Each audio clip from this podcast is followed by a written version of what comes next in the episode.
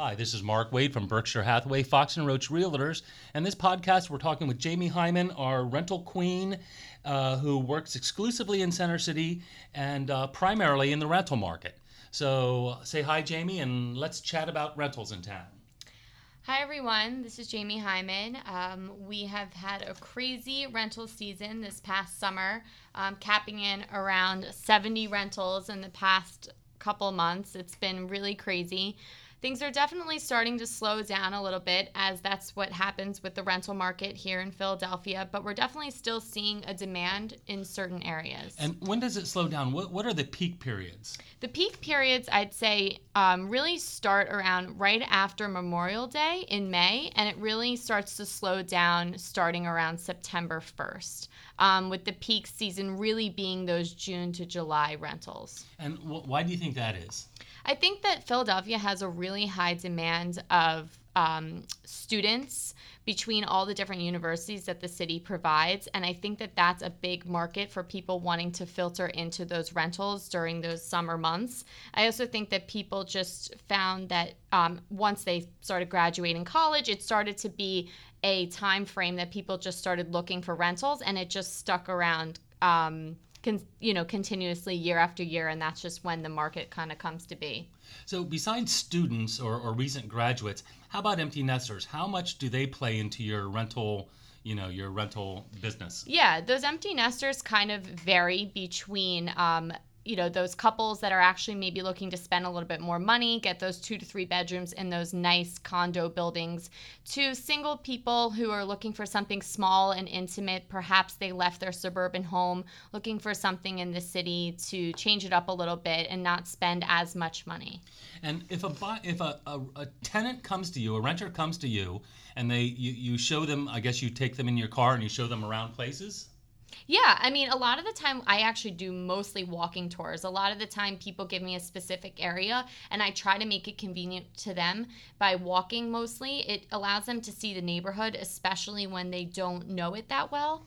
So a lot of a lot of your renters are, are location specific, would you suggest? Yeah, definitely. A lot of them even have specific buildings in mind that they really want to look between, you know, one to five buildings. Some of them are more open though. It really it varies on the type of tenant, to be honest. And if a so so you're with a renter, you show them a property, they absolutely love it. What are the next steps? What do they have to do? Yeah, so I tell them majority of the time, which is, and during the summer even more so, you have to be ready to commit when you find something. Rentals go super, super, super quick, and the process is really fast. An application can be proved within an hour or so and moved in the next day if the apartment's ready to go. So I suggest that people always have proof of income ready, an ID, um, and ready to submit an application with the small application fee.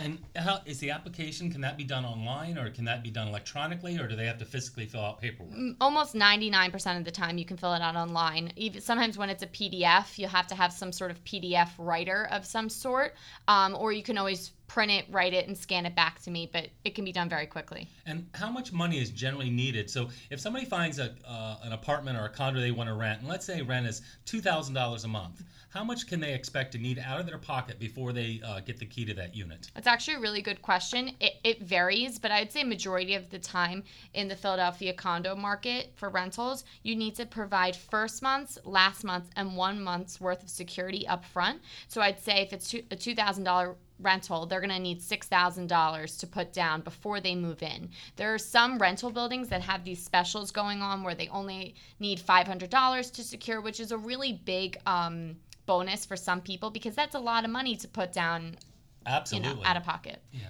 and uh, any surprises anything uh, uh, a tenant uh, prospective tenant may need to be aware of that you find that they don't know when they you know come to you um, I'd say that try to be upfront if your credit is not great. There are some landlords that are pretty particular about that. Normally, they will try to work through it with you. You know, if you could show them an extra bank statement or show them some sort of proof.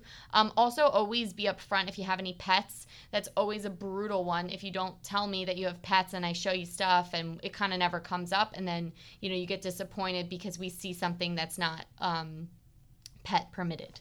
And how, if you look at the entire your entire rental inventory as a whole, what percentage would you guess is like say pet friendly? If somebody's got a 20 pound dog, uh, you know, what's the probability? How how much are they going to get shut out? Um, I'd say it's pretty it's pretty good, um, especially a small dog. Also, I mean, by working with an agent, it's a really nice bonus that you know you might look on Zillow or whatever on your own, and you might need see it's no dog or something like that, I will always ask an agent, especially if it's something that's really important to you, a, a property that you really would want to see. Hey, is there any flexibility on this? If it's a no, it's a no. I've seen a really a couple of times when they've said to me, yeah, you know what, it actually be a possibility for the right tenant. So.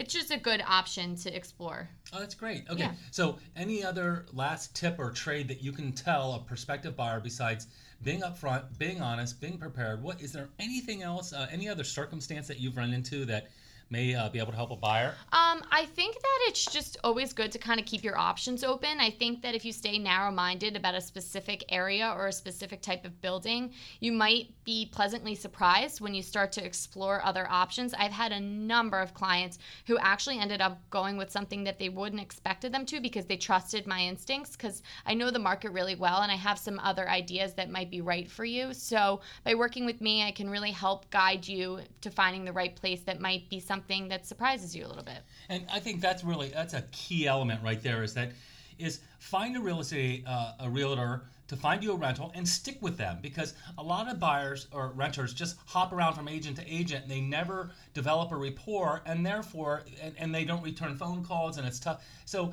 you know they generally don't i mean i would guess uh, uh, don't set themselves up for success for finding the unit they want uh, to f- fulfill their wants and needs in terms of location, price range, condition, all that kind of stuff. Yeah, and another really quick little bonus is that the services are free for you to use. It's a win-win situation. By you using me, I help you find a place, and in return, the owner is the one that pays the commission. So it's no cost to you. Really, uh, people ask me what I ask for in return, and it's just the loyalty of working together because it really, I really will help you throughout the entire process and make it a lot easier. Groovy. Okay, why don't you tell Jamie? Uh, let's wrap it up. Tell people how they can get a hold of you.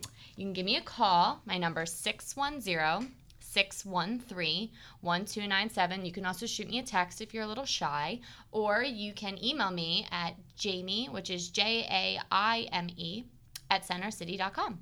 Groovy. Okay, well, thank you very much, Jamie. Uh, people out there in out in podcast land, you're looking for a rental, Jamie's your gal. Again, cell phone number 610 uh, 613 1297. Thank you very much. Thanks.